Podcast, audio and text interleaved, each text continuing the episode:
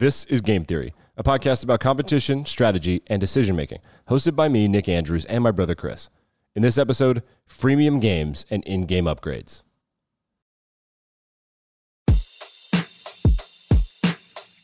Not to sound too old, but back in the good old days, when you bought a game, you bought a game.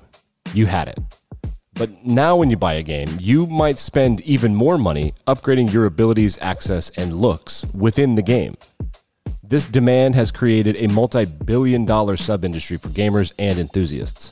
For example, players in a shooter game or a brawl game like Fortnite pay big bucks for a unique look to their player. And the players or artists who designed those looks can earn a fine living selling them. But those players improve their experience or their ability within the game itself. There's another, more predatory way for games to make money. It's called freemium gaming.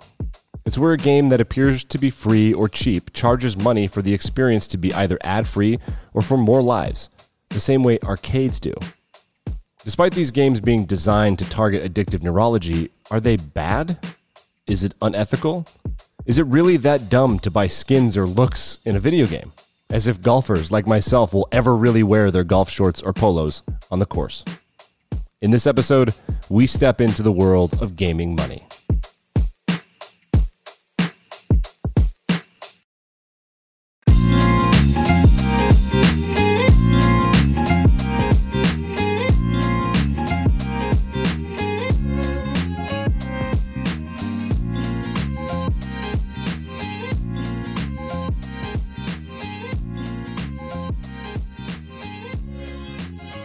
And welcome to episode 72 of Game Theory, a podcast about competition, strategy, and decision making, hosted by me and my brother Chris. And Chris, I am in the housing market, and I got to be honest with you, I've never done so much Googling in my life. And to be frank, all of these websites know how undereducated I am because they're just like, hey, here's the question that you're going to ask. Here's the question that you're going to ask. Here's the question that you're going to ask. That's complicated shit. I can see how we could have a market crash. It's like TurboTax in that way. Nobody really knows how any of this actually works, except Right. for like you think you get somebody who's in the know. You bought you buy a good realtor. You think you're getting a good deal. You know the inspector. Okay, everything sounds legit. Like the more jargony terms they use, the more legit it sounds. And so to uneducated bumpkins like you and soon to be me, it sounds legit. Yeah. It seems reasonable and it seems like a good way to proceed with trying to buy a market. I'm proud of you for doing putting in the effort to Yeah. try to learn something new.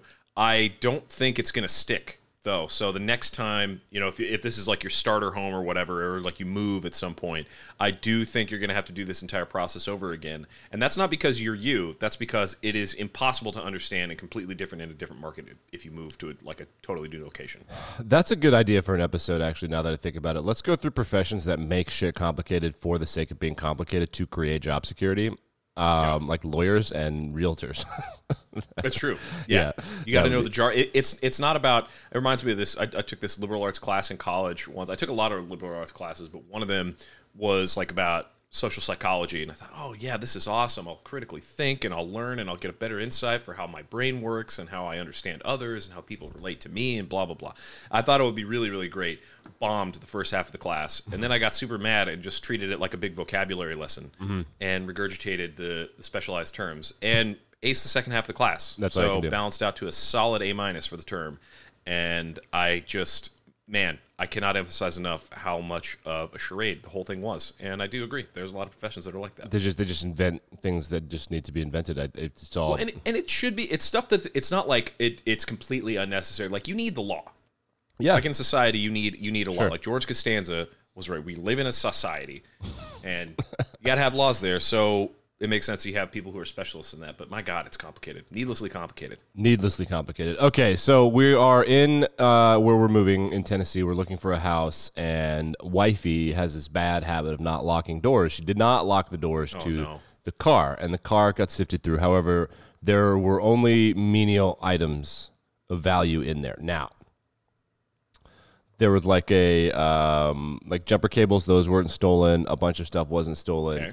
So about two weeks ago, I bought these sick shades, and if you can't, if you're not watching on YouTube.com, you will describe them to you. If you've never heard of pit vipers, these are green and orange pit vipers. I look like I'm sick at bowling, and I am. Um, sick at bowling, as in like you do a pretty good job of keeping it out of the gutter every third ball. I mean, I can spin it. I can spin that bad boy. You look like the type of guy who tries to pick up chicks with that line at the bowling alley bar. So You these, look like. yes, I will. This because I can spin it. The- these glasses were in the hotel room. Fine.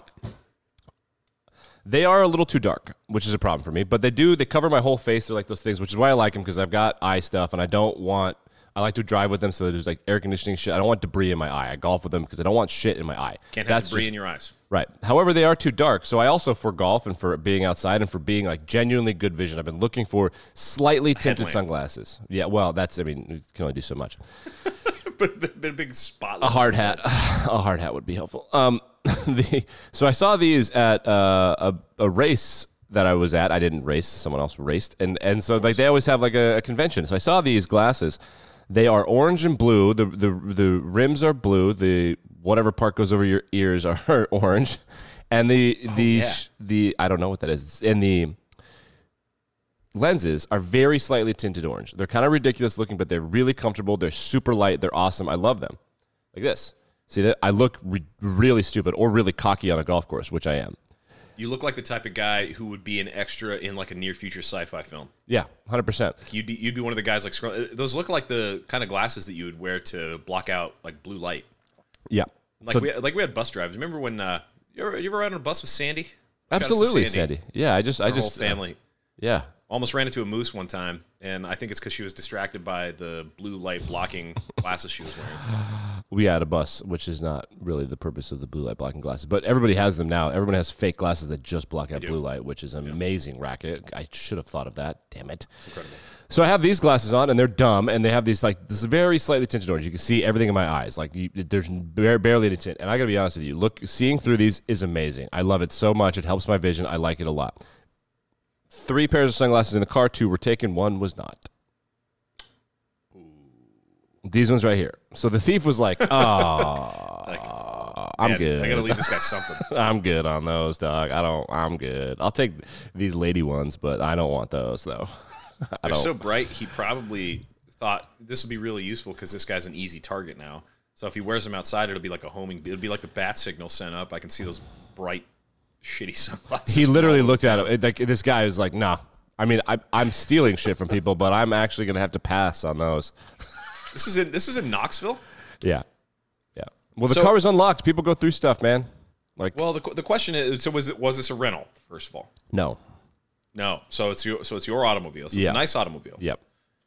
Did you lock the doors? Do you do you make a habit of locking the doors? Or do Oh, you I overlock things. I else to do overlock things. Ask, ask the old man. I've locked keys in many things because I I err on the side of locking. Oh no, I, I I'm aware of that. I personally experienced that. Yeah. So the question is, why was wifey in charge of locking the doors this time when it seems to be your kind of your your part of the game, your contribution to the effort on the field? That was It seems like a you problem. This that is has like been- this is like when the snap goes bad and Yeah. like the holder has to try to like salvage it. It's Yeah. it's still the kicker's fault in a way because like what was he doing out there? I. We've circled back on this, so we're good. Mm-hmm. Yeah, I don't. Good. Yeah, I don't. Yeah, okay. What, what does what does Dad always say? If it's to be, it's up to me. which is a great line. Okay, so today we're talking about video games and freemium gaming, but before we do that, we have a YouTube channel. You can watch it. The most recent episode is scheduled to drop. Actually, as you're listening to this, it'll probably be on the internet.com, so you can watch it. Uh, subscribe, and also we're going to do polls. Chris, we're going to do a better job at doing polls because sometimes people participate in polls. I've also taken down the thread. Um, I don't know, just out of laziness, and we- we'll put the thread back up. So if you hate us and you're really mad, uh, put your put your hatred on Spotify. Um, True. which is a, which is a great great place for hatred. I am really toying around with this idea of a book club, and I think in order to do the book club, if you're interested, the first have step to is read books. no. Well, It's like step nine. we'll get to there later. The first step is to download an app called Fable, which is where I would do the book club. And everybody right now, download Fable. You don't, can't use another app. You have 35 apps that you've never used on your phone. Everybody does. So stop it. I, you can have another one. It'll be fine. You can buy books in the app for Fable. I don't think we're going to do that. Just download Fable, and everybody downloads Fable. Then we will, we will see what we can do. I'm downloading it actually right now. This is genuinely true. I'm I'm actually downloading Fable the Book Club app right now from Right. the App Store. Uh, this is it, right? This green one. Yep, the green one with this looks like an open book. Yeah, like a loading symbol, kind of, but uh, Right. sort of rainbowy. Yep. Rainbow adjacent, I would say, because it's like it's not like true rainbow, but It's a. I think there. it's it's like an. Uh, it- it's a book that's open with the pages all laid out. Was the symbol? Yes. I guess. yeah, makes sense. Okay, and we downloaded the app. It was that easy. It was that easy. Create an account. all Next, that- all that yeah. Well, like one one step at a time here. let's not get let's not get ahead of ourselves. Okay, Chris. So while I was searching for a home and being a productive member of society, you uh, were, I would imagine, wearing sweats or non-judgmental waistlines and playing the new Zelda game, which has completely stopped functioning society to the point where sports bros are buying Nintendo systems. There have been two games this year that, I mean, this is the first week of Zelda, so we don't even know yet how bad this is going to get. The Hogwarts game came out, I feel like three, four, five months ago or so, and that really stopped the world too. People that didn't like games started playing games, like Swifties were, were doing Hogwarts stuff. It was a real pop culture crossover. And now we've got the Zelda game, which is, it feels like the hottest game release since like the COD 2 in, in 2012. When, when people Oh, yeah. skipped classes for months and got kicked out of college, this feels like the biggest video game release in a while. I, I think this might be the biggest video game release, I, I, certainly in the last six years or so. Sure. Which is when the previous Zelda game came out. So the, the game that came out is called Zelda Tears, of the, Legend of Zelda: Tears of the Kingdom. It is a sequel to Breath of the Wild. And the, the the thing about these games is they're two very very large. They're called open world maps. Uh, really, what that means is just it's a huge, huge playable environment. The character is very, very small in relation to all of it, and there's just so much stuff to do and so much stuff to explore. And it builds on a franchise that has had over 30 years of video games that were super popular with the original Legend of Zelda from the from the NES system. They went into the 3D games. They had some exceptional 3D games when the Nintendo 64 came out and blew everybody's mind. Yeah. And so the people who were really into video games at that time are getting like a huge nostalgia hit from a game that is both respectful to the like lineage of this 30 year old franchise, but also really, I think, pretty. I don't want to say revolutionary, but it's it's evolving in a significant way. It's there's a lot of creativity and exploration, and it, it puts a lot of agency in the player's hands. And the reason I'm so excited about it is because I really love the original Zelda games, and I really like the new kind of stimulating features of this game. But the point of this discussion is, you're right. It completely stopped me what I'm doing. First of all, it's it's not a non-judgmental waistline around here. It is a flex waist and I did wear that for basically the entire weekend. My, Yeah. my entire weekend was shot, and my weeknights I think are going to be shot for a long time. It's just such a fun game, and it is expensive. It, it's it's a it's a pretty penny, you know, over seventy dollars. Right. play Which is game. crazy. But the probably the best thing about this game to me is for all that quality, and for as much as you're paying, it is not a game that requires me to keep buying additional stuff Right. to be successful at the game. In order to in order to be better at the game, in order to improve like the player's abilities, in order to improve like the character's abilities and assets and resources and all that kind of stuff, it's just about playing the game, Yeah. which is how gaming should be. I agree. But It's not how it is. unfortunately in this in this wake of this awesome awesome like society stopping release I'm, I, and, and by the way we're kind of exaggerating but we're also kind of not this was Yeah. a front page item on the new york times or not front page item it was a headline item on in the new york times over the weekend Yeah. in, in the wake of this incredible revolutionary game release, there is just a sea of what's called freemium garbage, where you do have to continue shelling out dollars even Yep. after you've purchased the original game, and it's a problem. Yeah, so Zelda, for those of you that don't know, that don't know, the Legend of Zelda, it's uh, it's essentially a series of games, and, and the story moves here and there.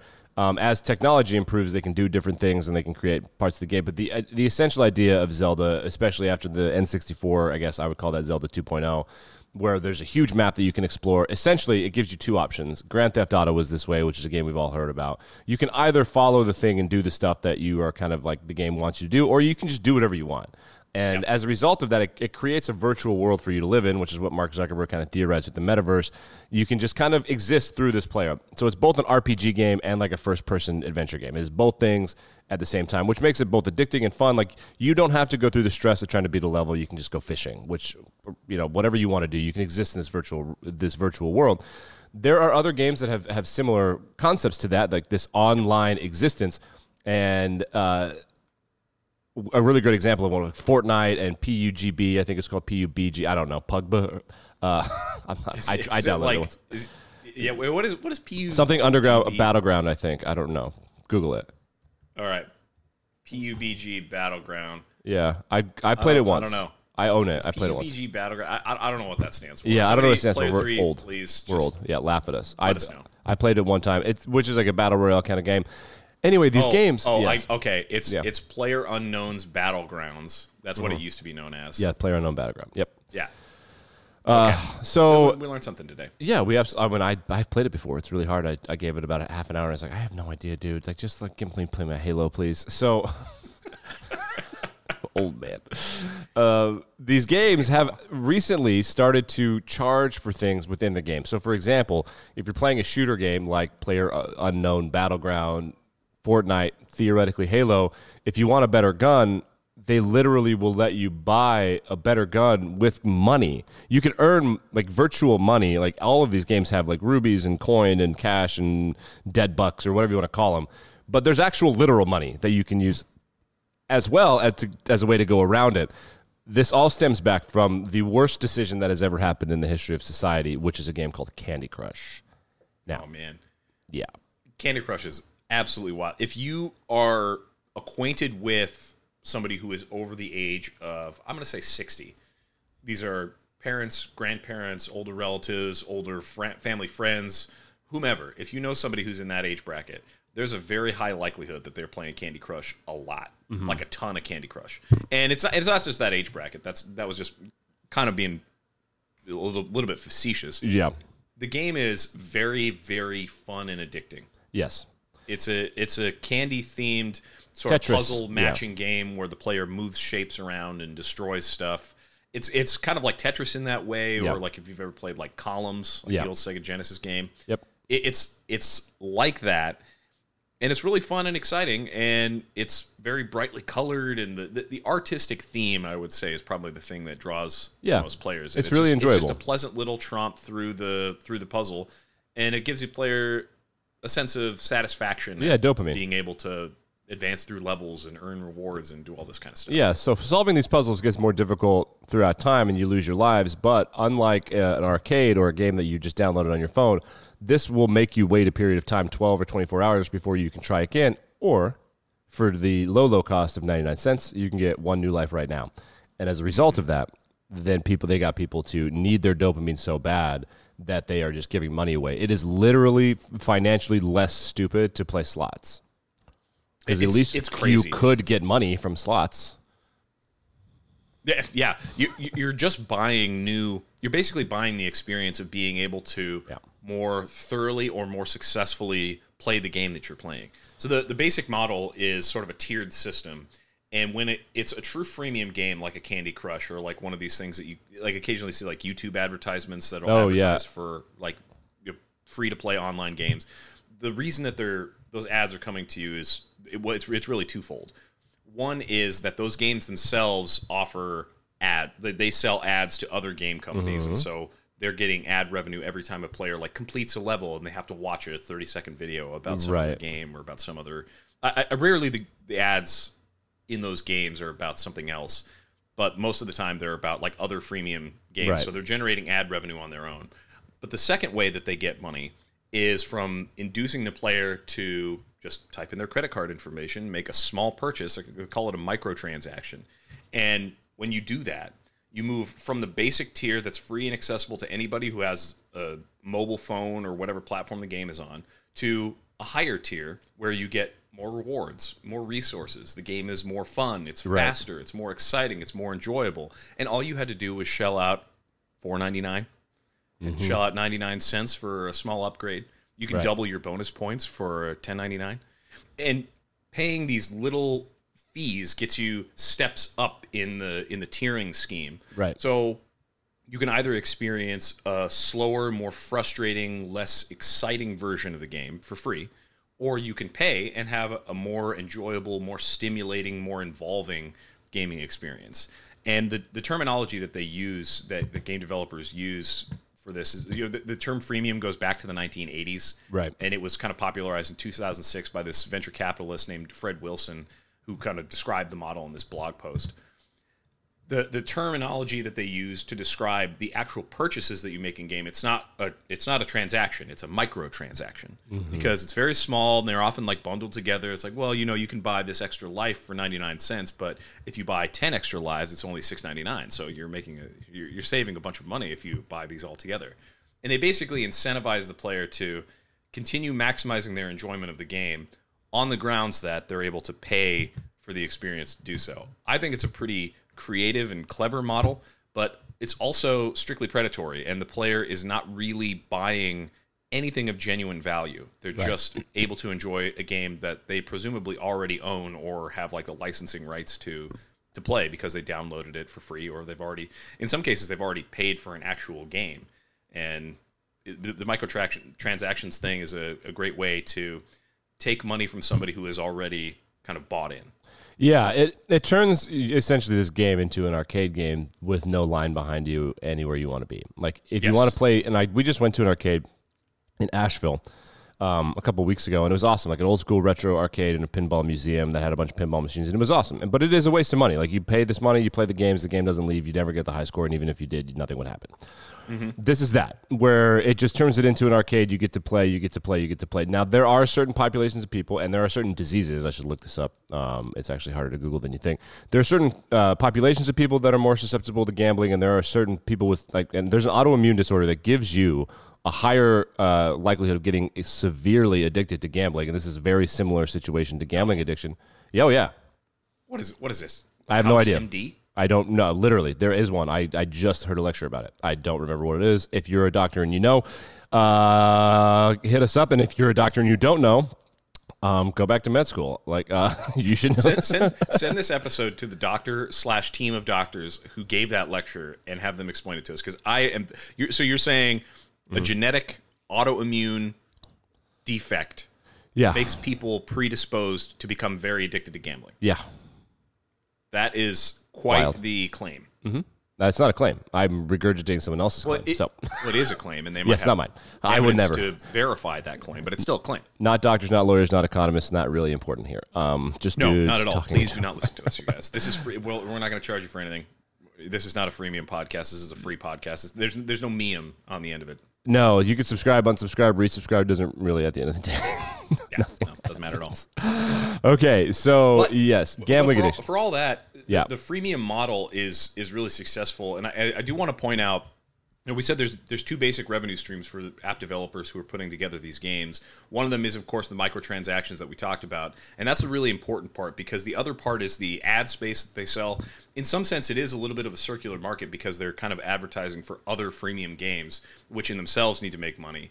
But there's also the reality that those freemium games are based on connection to some kind of Wi-Fi network or the or like a uh, what, what's the the data network? They Broadband, five G, whatever. yeah, yeah, wh- whatever it is, the player has to be connected to the network in order to get these kind of live Yeah. updated videos because they're videos for games that are not that difficult to put together. You know, app developers work hard on them, but they come out very frequently and there's a high rate of turnover. And they don't really catch the market in the way these like big brands like the Legend of Zeldas or the Call of Duties or the Fortnites of the world. They don't really have the staying power.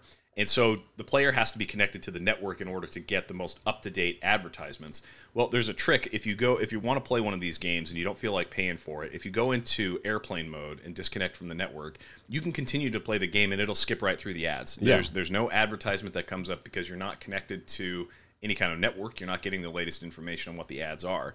And so app developers are aware of that that it's possible to block ads as the player uses them. So the so the freemium model of inducing the player to pay a little bit of money in order to continue enjoying the game. That's the really important component to all this. It's not enough to just sell ad space. You have to actually sell in-game stuff.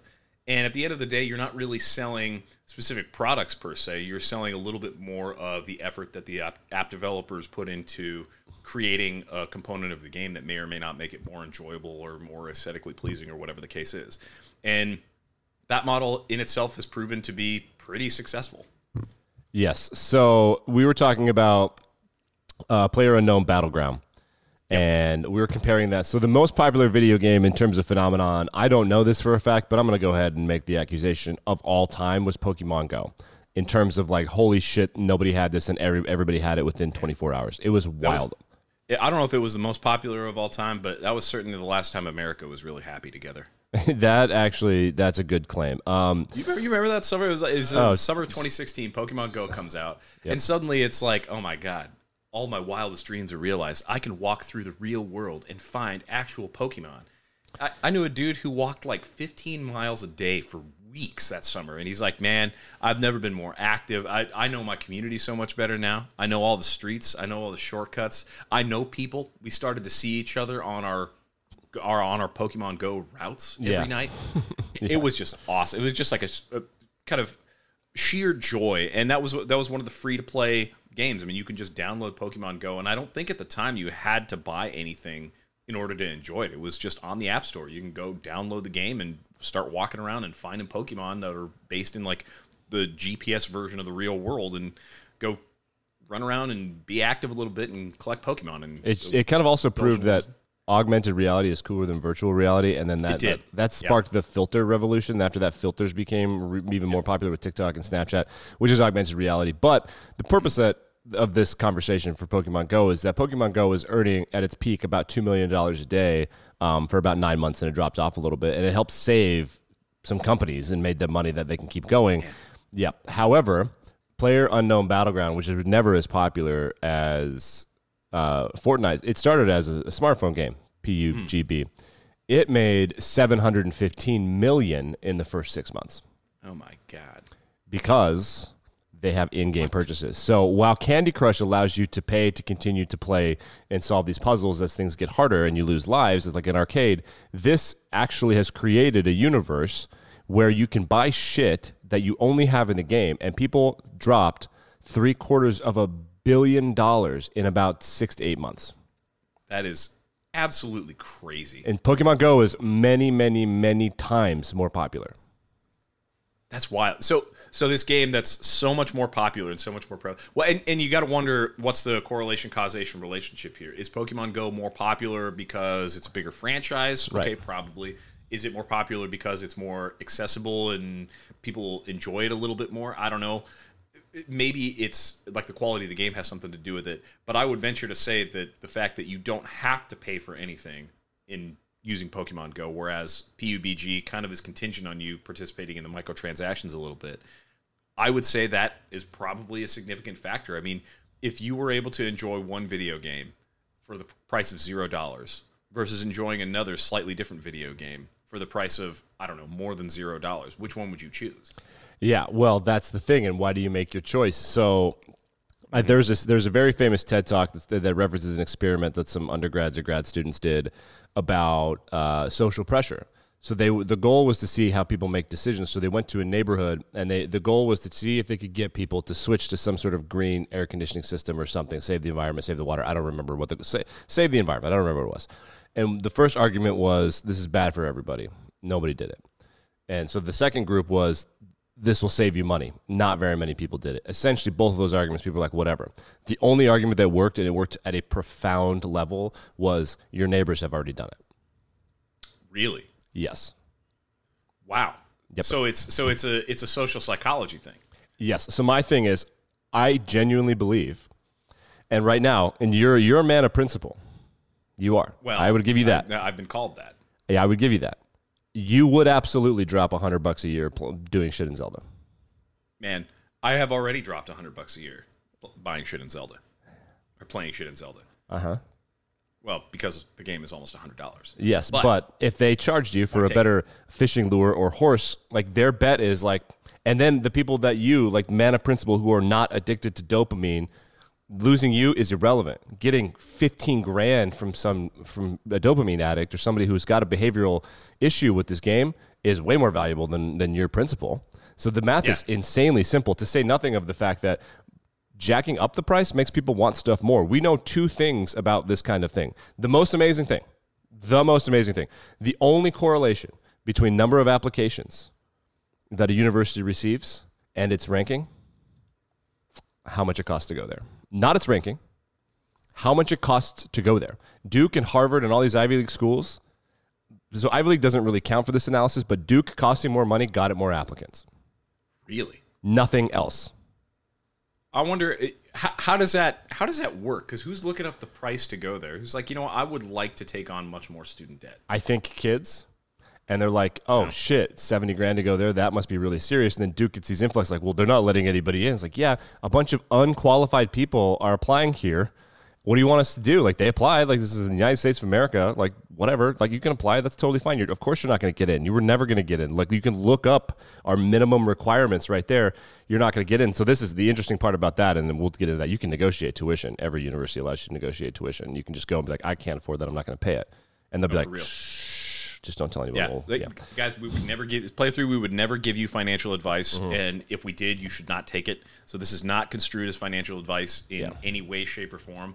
That said, you should absolutely try to contest tuition and try to try to negotiate. Work with the admissions office. Work with the people at the university because odds are there is a way that you can try to make things more affordable without immediately resorting to hundred thousand dollars in student loans that 100%. you're going to be paying off for 15, 20 years. No question. There's there there are opportunities out there that are available. But that said, I do think that the the social psychology and like the social pressure that universities face is kind of similar Yes. in that one of the one of the key metrics for the, the ranking system is this feedback loop between how prestigious and highly perce- how well perceived the university is and how exclusive it is. Yes. Like how many students are they able to reject? How small can we get the percentage of applicants who can come to this university? And I think two things are true. I think first, if a university isn't growing, it's dying. That's Right. just like how business operates. That's how institutions like that operate. It doesn't have to be like huge, explosive institutional growth where the size of the population is doubling every 10 years or whatever. Yeah. But if it's not continuing to evolve and add new departments and add new resources and expand the library and bring in more revenue from sports, if it's not doing those things, it's dying. And I think the other thing that's true is that these big universities are really kind of in competition with each other. Sure. And one of the biggest forms of currency that they have is being able to say, "Oh, we're so exclusive." Yeah. So they're they're growing, but they're also not growing at a fast enough rate to be able to say, "Well, you know, we're we're accepting a lot more applicants." But you really the way to make that number more exclusive is not to make the university smaller; it's to grow the applicant pool. Yes. So whatever can be done to incentivize a lot of people to send in applications that are just going to get chucked in the garbage can Yep. by some automated system or by people who are trained to look for the right keywords. If if something can be done to make the university seem more exclusive, that increases its perceived value. So I think the social element is there at an institutional level in the same in a similar way to what it would be at like the personal level because like oh your neighbors are doing it the- well you know Vanderbilt's making it more exclusive to get in so we at Duke here have to do the same thing Right, and if there is a way in a video game specifically, so Zelda, I, I Zelda is not a game where you get on the internet and play with or against other people. It's not an interactive kind of experience unless it's been a new thing. I don't think it has ever done that or will ever. It, I the, Zelda it, it did characters it in, are uh, I, I think I think Four Swords Adventure did where you Hmm. could like link up but th- but that was when they were Nintendo came out with new a few new uh, handheld systems remember like Yeah, they, yeah, yeah. so they had the Game Boy and then they had Yep. the Game Boy Color then they had the Game Boy Advance and then they had the Game Boy the like lighted up one I forget what that one was called but then they had the Game Boy DS where it has Yeah, it like, was like- dual screens and Yeah. you have like a little touchpad remember when touchpads were first yeah, like, oh uh, and the point of a lot of those systems and a lot of like a lot of the game structure in like the old Pokemon games for for Game Boy games tried to incentivize players to buy a thing where you could link up with other players. It was like a physical connection cable, you know, in the '90s when there was no there was no way they were going to make the, those old original Gen One and Gen Two Pokemon games uh, wireless connect enabled. So they wanted players to go out and buy a link cable and meet up with each other and do things like trade your Pokemon together and battle against each other. I think Zelda had one game that kind of did that, and I think it was the Four Swords Adventure. But the, the point there was to try to link up with other players. And I, and I don't know, I didn't play that game, so I don't know if they had wireless connectivity or some other kind of connectivity available at that point. yeah, I doubt, I doubt it. I, I'm sure that they were required to put something in the game that used this new tool and new technology. I'm sure that they were. Uh, yeah, yeah, yeah, for sure. I mean, like the the shtick of the game was that oh yeah, there are actually multiple different versions of you and blah blah blah. It's, it, Yeah, was yeah. kind of like a multiverse thing, but also not quite like a multiverse thing. Anyway, the point is, Zelda now does not really do that. It's just It doesn't. a player going into this huge immersive world that's already been developed and playing by his or him or herself. So we see there's no, the there's no engagement with other players. we see the exit ramp here. We see the the the divergence of the two uh, lanes on the interstate, where one is becoming like this is your dirty little secret that you pay hundred bucks a year to up your Candy Crush levels. That's where that's where Zelda's model would be. Like, hey, you want a better source, so you don't have to spend thirty five hours on this. Fine, two ninety nine. The other part of this is, and the, the one that I think is really lucrative is the one where there is social pressure, and that's where you get these battle royale games where, hey, if you want the better weapon, you want the better skin, even, even for things like status symbols, like these skins, as they're called, which are essentially uniforms. They're, they're, they're video game uniforms, and you have you earn them or you design them based on how good you are at the game, or you pay for them. If you have a good one, people in the online sphere will be like, "Man, that guy is a sick gamer. He, that dude can that guy can ball because he's got this, or he's rich because he bought it." And they jack up the price. If you design it or whatever, you can sell it. It's just an online marketplace, and here we are again in this online existence, like Mark Zuckerberg talked about. So with Zelda, it's like, "Hey, drug addict, how about some drugs? Or you go into the social pressure thing. It's like, hey, I know daddy's credit card limit is 15 or is 50 grand. He won't even notice this. Just buy it. Yeah, for real. Uh, Like marketing it as a microtransaction is a really good way to do business. And like you said, the, the things that people are selling. So, so at Player Three, it's at this point where I got to tell you, if, if any of you out there are gamers of the type of like any kind of simulators, like City Developers or Civilization or City Skylines or what whatever those types of games are, or especially like Sims, I think is probably the main one that I'm thinking sure, of when I have sure. this comment in mind. Nick and I did not. Nick, we, we, we didn't grow up playing The Sims. We never did. we didn't Sims. I really do computer games. We did yeah, video we, games. Yeah, we didn't do like the roller coaster tycoons. Yeah, I, I think I No. played Sim City with JD. We never owned computer games. We owned video games. Yeah, like we we were strictly a console household. I think I didn't Yeah. really understand that you could. You, and we we had like little PC games. Like uh, remember Lego Island? Lego Island, actually, I think about that game quite a bit. And there's a Sonic game on the computer too that was the shit. Yeah, yeah. A couple. So we had a couple of bangers, but we didn't really do any of the sort of life simulator. We never played Second Life. We never did Sims. We never did the roller coaster tycoons. None of that kind of stuff. Diablo, so never. I, I think you and I are deficient in our video game knowledge because that sort of simulated aesthetic, constructive type of gameplay doesn't really appeal to us. It doesn't draw Mm-hmm. back on any like memories that we have of doing so. And I think because of that, we underestimate just how appealing it is to buy new skins, to get new aesthetics, to get new textures on whatever the environment is. We- We don't really get the draw of like making something purely for how pleasing it looks. Yeah. on and screen. listen, oh, go ahead. well, This is the, what I was the going to say. point. The point of all of this is that I was completely blown away when I found out Yeah. that these skins that could either uh, I don't know earn you street cred in a multiplayer forum or what, whatever it is that's appealing to uh, about them, they're so valuable to the people who are interested in them, to the people who are playing Fortnite and the people who are really interested in this in this type of world, that they are willing to exchange for significant cash value Money. the existence of like genuine actual American dollars to trade skins in this video game. It's like if oh, uh, my my property, my rental property in the metaverse needs a makeover. So I'm going to go to the virtual Home Depot and get some virtual siding and change the color of my virtual house. It's like that except it's with your player outfits.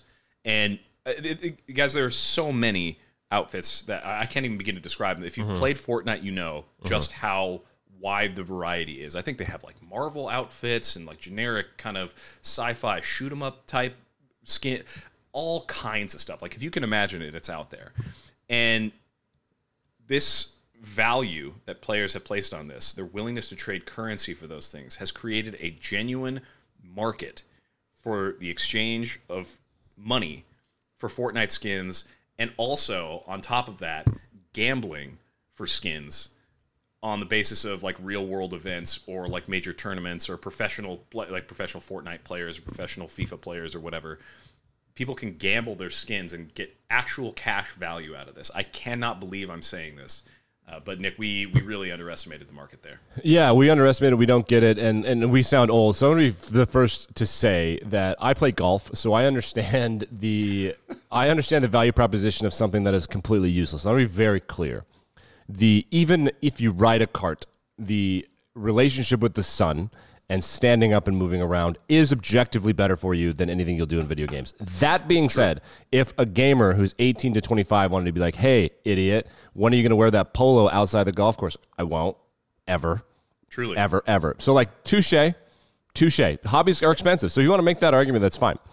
I do think that the Zelda track, where like you're in your basement by yourself, nobody knows you, and it's more Candy Crush. Like Zelda is like the the classy version of this. That is more predatory to me. We're like we're we're exchanging convenience and happiness for money. Zelda's kind of in the middle, where it's like this is going to help you cut corners. If they were to theoretically do it again, they don't do it right now. They do not. Right now, we Well, will see. been, they need it's cash. been decades, and Yes. they had, well, and frankly, they don't need to do it. I mean, No, no. Well, the- they're doing- yeah. the price point that they have that game at, and the number of people who have bought the game. It, it's it's truly a game changer for the industry. They, they don't they don't need to do microtransactions. Nintendo is not hurting for money. No. They're yes, and so like that's and that's again like their university price, but they probably could have added twenty more bucks onto them, and it wouldn't have made a difference because people are like, oh, it's so good, this costs one hundred fifty dollars. So okay, mm-hmm. regardless of that, these skins giving you enjoyment in in whatever game like that is completely that resonates with me, and I often try to wrestle in my brain: Have I wasted twenty dollars on stupider shit? Have I wasted hundred dollars on stupider shit? Does it make me happy? Is my life worth living? Like, what do I want to do? Like, if I go to work and I'm a forty year old man, single, not single, doesn't matter if I if I'm being responsible with my money, there is no difference to me than from going bowling to, to playing this video game. Now, the social aspect, you can make that argument. People's behavior online online is re- reprehensible, and they would get fired from their jobs if they spoke to other human beings like that. Uh, like there's some bad parts of that. There's some antisocial parts of it, and again, like standing up and moving around is better than not standing up and moving around. That being said, it's a hobby. Totally fine with people spending their money. They're grown ass adults. Where it gets weird is the addiction stuff, which is more the Candy Crush element to me. So, I, in a weird way, Chris, I don't find it that predatory. The gambling thing to me is is what's fascinating. I the fact that you can take these and we say skins again, these uniforms, and you can bet your expensive ones on someone else. Like you and I are, are, are on the internet. We're watching a match of this battle royale type game, Fortnite or, or uh, Player Unknown. We're watching it, and I'm saying I'm going to bet my skin against your skin, and I can get them both. Or and then I have them, and I can literally sell them. Yeah, you, you can actually get money for the and and these are these are pixels on a screen. There are ways to make a player character in a digital world look different and somehow more appealing. The- So the the, the way that this kind of came to be. So the, I, I'm I'm looking at uh, at some information here on Wikipedia. Uh, but I've, I've been able to verify this just through some some quick searching. This this is the craziest thing to me. So Valve is the company that developed uh, the game called Global Counter Strike Global Offensive. So CS:GO. It's a one of these massive multiplayer online. Very games. popular. Yeah, and it, and it it's also Valve, the same company that developed this game, also runs the Steam marketplace, and Steam is like a, a game exchange. So if, if people have like a Steam Deck or a console, or the, you can run it on PC, you can you can buy games off of Steam that developers put there, and it's it's just like a convenient. It's like a GameStop for the digi- digital world. So Valve, this company that developed Global uh, Counter Strike Global Offensive, added random skin rewards to an update of the game in 2013. And so the thinking was, as players continue to play and they succeed in matches, they get skin rewards, and it, it- it's great. Like, oh yeah, but the but the rewards are random. And the idea they had in mind was similar to what Nintendo did with the early days of the Pokemon games, which is we think this these skins will incentivize players to engage with each other more on the basis of trading the skins. And they'll be able to go through the steam marketplace to do so. And it wasn't really a cash transaction at that point. It was just okay player for player you want to swap some skins? Great. However a number of websites popped up in order to bypass the restrictions that valve set on the steam marketplace for paying money for the skins. Right. and instead now players can go through this like third party site to pay money and get actual cash value for the skins. And I, I i googled this. I did you know fortnite skins market. And the search results are just page after page after page of site after site after site where players can buy and sell fortnite skins or csgo skins or whatever the game is. They can buy and sell these things on this site. And it's it's crazy to me. Some of the sites subsequently added the ability to gamble on the results of the professional matches like we talked about before and in 2016 the estimated market for this was about 5 billion dollars worth of goods Billion that was years B. ago That was a long time ago. And When it you know, started, I'm, yeah. I'm talking like if you, if you Google Fortnite skins markets, it's playerauctions.com, odilo.com, g2a.com, advertisement, buy Fortnite skins, buy cheap, fortnitetracker.com, skintracker.com, which you got to be risky with that one because uh, yeah, careful googling that. yeah. But the point is this this freemium game style reward where the player gets some kind of digital asset to make the experience more enjoyable. Th- These, these things don't improve the player's abilities in any way. No. They just make the character look different and more interesting or appealing or whatever. The existence of these random rewards created an actual market where people were so interested in trying to maximize their aesthetic enjoyment of the game that they were willing to trade money for it. And there were enough people who were willing to participate in that that they genuinely created a cottage industry of being able to trade this. And, and Nick, I'm gonna, uh, you know, we, we, there's story after story after story in the news of, you know, my kid was playing a game marketed to kids and he ended up spending a bunch of money. There's a funny story where Jack Black was on, I think it was like the uh, Tonight Show with Jimmy Fallon, and he said his son racked up a three thousand dollar bill in Yeah. this game marketed to kids. And there's one story. So this is out of Ars Technica from uh, 2016. So this is like kind of the, when freemium games really got into their like orbital ascendancy. This guy named Kevin Lee Coe was in Sacramento court because from May 20 May 2008 to March 2015 he stole 5 million dollars from his company. So he worked as a controller at a heavy equipment company called Colt Cal- Holt California, mm-hmm. not Colt, Holt. And as part of that, he pled guilty to embezzling. And as part of his plea, he said he spent approximately $1 million in something called Game of War. A Game of War is a very popular one of these like freemium games, gets a ton of advertisements. I've seen like network television ads for Game of War, like especially Yeah. in sports, mostly because the main celebrity personality that they have advertising for it is Kate Upton. And Yeah, that's well. probably a huge, huge draw because the only thing that sells more than alcohol or gambling addiction is sex. And so this guy spent nearly a million dollars of worth of his com- employer's stolen money. In, you know, in in addition, he bought tickets to like Sacramento Kings games. and Yeah, yeah. I mean, he embezzled. memberships. Yeah, so Yeah. he was he was he was not inactive, but he spent a million dollars in this freemium game store doing all kinds of microtransactions, and it is just wild to me that somebody could take. Yeah, it was probably easier because he stole the money, but still, this is not Well, a. yeah. it- it's it's not a. It, the, the real source of revenue comes from people like this who are so willing to exchange money for value that they get out of enjoying a game. Yeah. So South Park obviously did an episode about this, and I think anytime that there's addiction in popular culture, I'm a big fan of it. I think, and among psychiatrists, the book Infinite Jest, which we've referenced before, is a groundbreaking book that references actual addiction therapy in the mainstream and the first time in, in kind of human history that it was ever really discussed for what AA is and how addiction works scientifically. That was in the early 90s, um, right in the middle of the AIDS epidemic. So people didn't understand alcoholism and drug abuse in the way that we do now. Um, but South Park did a really good job of explaining dopamine addiction. And I, I have this clip about how the industry works. And this is, it, it's unbelievable. I think this is the best satire for them cutting to that. They're so good at, at breaking down fads. They have a Cash for Gold episode that's similar to this. Um, so this is, this is, let me know if you can hear this. Thumbs up if you can. Uh, But it, it's going to go in the episode. So here is the Canadians who invented a freemium game explaining how the, the industry works and what the point of it is. Allow me to explain the science behind micropay freemium gaming. For years, the concept behind gaming was simple. You pay for the game and you enjoy. With mobile apps, we now have the ability to make games that are boring and stupid. But if you pay for incentives, you're rewarded. Freemium. The mium is Latin for not really. It's a simple cycle, a never-ending loop based on RPGs. Explore, collect, spend, improve.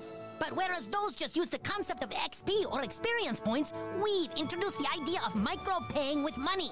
Money, money, money, money, money, money. It's what everyone is doing. Freemium games are what's now, and it's all just a lot of harmless fun. You're in big troubles. And the other thing that they get into, did you like that clip? They nailed it. Yeah. That's they- exactly they- what That's is. exactly right. They did a better job of explaining the entire concept than we did on Yes. this podcast. Well, that's why they're going to win. I, I, I'm going to tell you that they're going to win the Nobel Prize for Literature at some point in their lives um, because they also do Broadway stuff. And yes, By the way, We are not. we do also do not take literary advice from us. And if you need No. a reason why the thing that player two just said, player one. well, TBD. Just Let's bet. Let's bet. I'll bet. You, I'll bet you a. literature at sk- some I'll bet you a skin on it. I'll bet you a skin and a golf polo that they win a Nobel Okay. Prize. Yeah. I'll bet you a million skins. I'll bet you a billion Stanley Nickels that they're never. gonna Careful, careful with the virtual handshake on that. You could end up owing a 17 year old. It's always in Michigan. They say it's like some teenager in Michigan. Like, why Michigan? Did you ever notice that? Like, I'm going to get online and play with Michigan. And people always say it's a teenager in Michigan. It's always. I've heard that in like pop culture. I've heard that people talking shit like, oh, I'm going to go get bullied by a 12 year old in Michigan 'Cause for playing online. You've never heard that. It's always Michigan every single time. Maybe Michigan is just filled with desperate bullies. Yeah, people. It's, it's Michigan, right? Like, oh, hold on. I'm trying to think of a good analogy. Myth- Michigan, the Lithuania of America.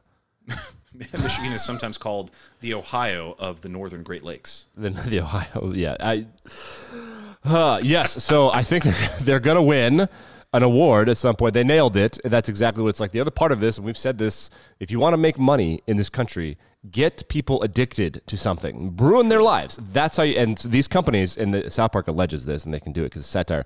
That they know that these companies know that like ninety something percent of their revenue comes from like one percent of the people who download the app. Because most people will be like, "Oh, two ninety nine to upgrade." Not only am I done playing, like fuck off, I'm deleting this app. Goodbye they're like i just what i thought that this was a game. No it's not a game. It's a it's a it's a drug ad it's a drug. It's literally a slot machine but you can't win any money back. It's it's awful. It's- but i i that this freemium gaming is predatory bullshit and i hate it. But the player unknown stuff and like even sports games have started doing skins.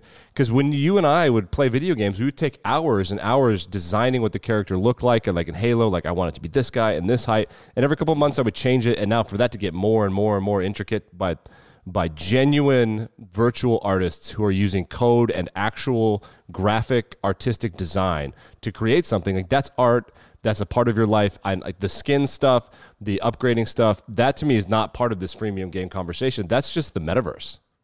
Yeah, in, in a way, it, it kind of is, and it, it does remind me like so we didn't play the the simulator games, we didn't play the kind of aesthetic building games, but we did spend a lot of time making custom teams on NHL Hitz 2003.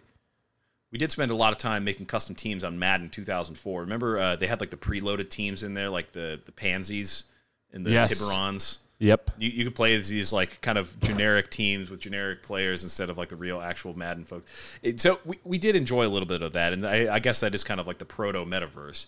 But I, I think the the real problem comes when they're targeting people who are vulnerable to the population, uh, who are in the population. They're really vulnerable, Yeah. and by that I mean addicts and kids.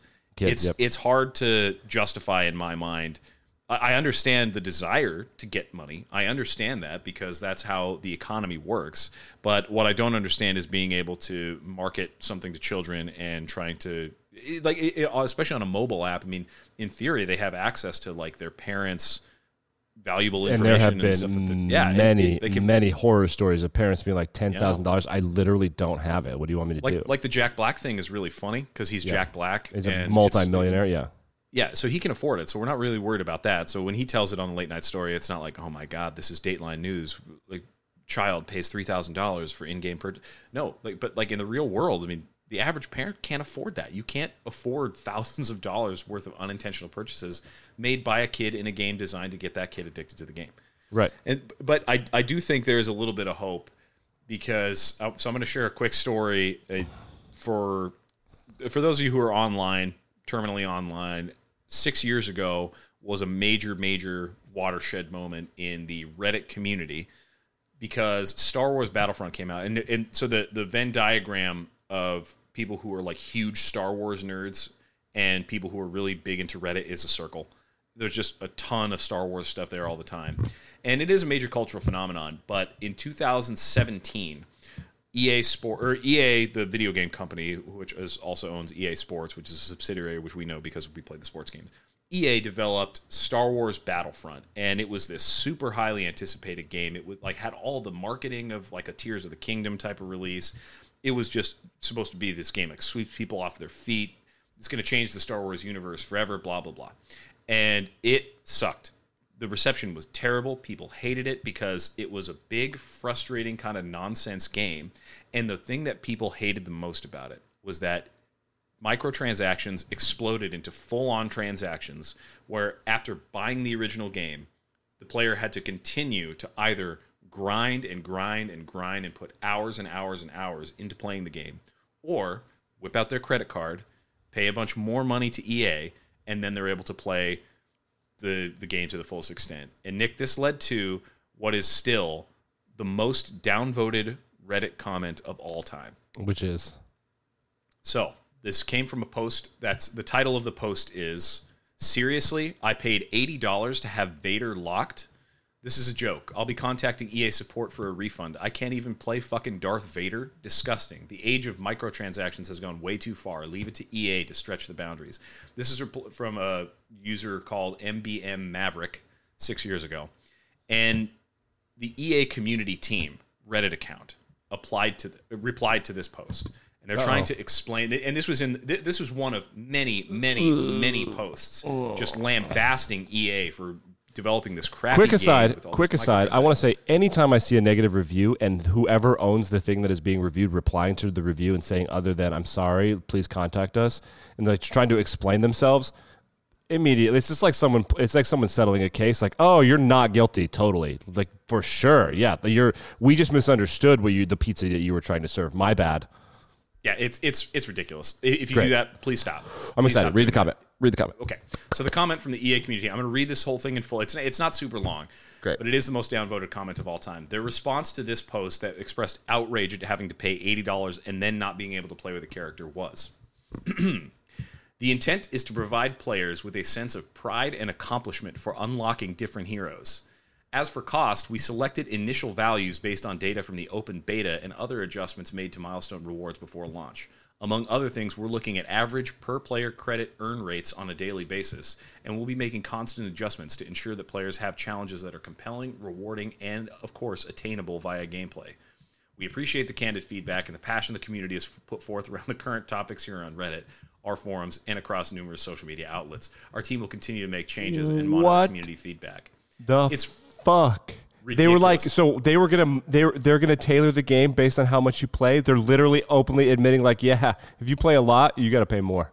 Yeah, that's the, so, and that's back to what the freemium, like the mobile apps, do. The reason they mm. have to be connected to the internet is so that the EA company can use that to adjust their pricing. And and I'm gonna, I'm gonna read a couple of the top responses because they're just it, it's great. So the, the, the I said this is the most downvoted post of all time. Yeah, It got minus six hundred sixty eight thousand downvotes. thousand. I mean, over half a million downvotes, and and you know the average Reddit post gets I don't know a couple dozen votes, maybe. A lot of the really popular ones get a couple of thousand. The ones that reach like the you know the front page news. I've never seen anything with this many interactions before on this website. Holy it's crazy. shit! So one of one of the top responses is like, "Oh yeah, the intent is to provide players with a sense of pride and accomplishment." That's rich. Just be honest. The truth is, you know, very few people are going to sink a full week of work into this game, or a full a full work week into this game. And and and what what this person is referencing is if you play for a certain number of hours, then Yeah. you can unlock the character. It's not like achievements in the game. It's not accomplishments that you do throughout the course of like the story of the game. It's just raw time spent logged in. So you could just log in, set the game running, put the controller down, go to work, and come back, and you've logged eight hours, even though you have done nothing. Which is So this guy's saying the truth is, you know, very few people are going to sink a full work week into this game and hoping that somebody's desperate enough to buy credits to unlock the character. It has nothing to do with the sense of pride and accomplishment. This is a flat out lie, and you know it.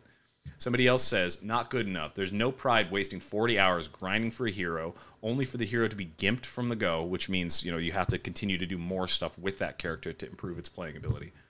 And require more than 300 hours grinding to make them heroic. You're just pushing the system to incentivize spending and for no other reason. Uh, and then they're, they're, they the community managers getting strays in the comments. Tell Matt to get a new job. Community managers don't insult the entire community, especially when they're trying to bring attention to such a cynical and shitty decision. dude.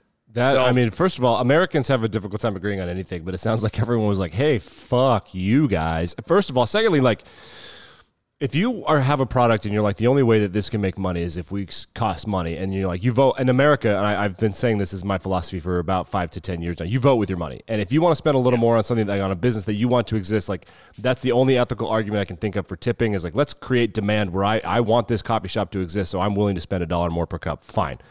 This is the star wars franchise. Yo, they do not need the money. no, they not to the point where like it's an incomprehensible amount of wealth. Like there are hundreds of thousands of people who have had jobs as a result of this franchise existing, and um, most of those jobs are like just people putting food on the table. Yeah, it, it's it's unbelievable to me.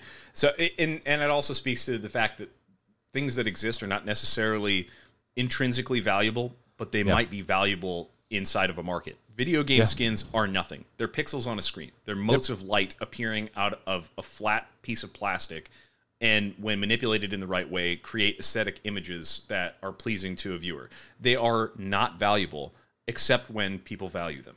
And that's that, that that's where like the that's where like the real like game NFT theory I think like- comes yeah. into this. It's like yeah, you vote with your money. You you acknowledge what you think is valuable with your money and not based on how necessary it is or how how much utility the thing has. And I, I think it's just a, a difficult thing to navigate, especially when something so easy to do. Like, do you know how easy it is to sit around and play video games for eight hours a day? I do, because that's how I spent my Sunday And Saturday. Um, and Saturday and Monday night. And, yeah. what I'm going to do tonight. Yeah, exactly. It really is. It's not. It, to me, and again, it's no different than anything else. Like, so I'm buying a house right now, and it appears we've made an offer on a house. It appears as if the house is really cool and it's been renovated in a really awesome way, and it's going to be a great place to move right into. However, it's a bit smaller than it, its its price point, but the price point is high that because it's been renovated and it's really it's much cooler than the house should be. However, an appraiser is going to look at it, and this is really happening in my life. They're going to look at it and be like, I don't think it's quite worth that much. It goes back to this point where, well, if someone's willing to pay it, it is, It is worth, worth that, that much. much. So if you make a, if you if I if I didn't like playing these games and I just like designing skins on my own, right? Then that's what matters to me. And you're like, oh yeah, you can have it. If someone else is like, well, I wanted that one, and then you could be like, well, I'll give you twenty bucks for it. And now all of a sudden there's a market, and it just So- the goes social from pressure there. of the marketplace is, is a, a driving force that cannot be underestimated. Absolutely not. I mean, it's it's it, and we just we, proved it. People don't care about saving the environment. They remember there's a there was a commercial uh, years ago, and I guess this will wrap up the episode on this. Do you remember this commercial where this little girl is they're in California and she's going to go to her friend's house and she gets the dad, can you give me a ride? And she's like, well, can we take this car? All of these kids have hybrids, and the dad's like, this SUV is a hybrid. And like the, the point of the commercial wasn't, hey, like save the environment. The point of the commercial was like, you you'll fit in with all those Prius drivers over there. You'll fit in. Yeah. I do. Man. Yeah, that's, some shit never changes. We just need to be king of the castle. And the next thing you know, the only community that will accept you believes that the earth is flat.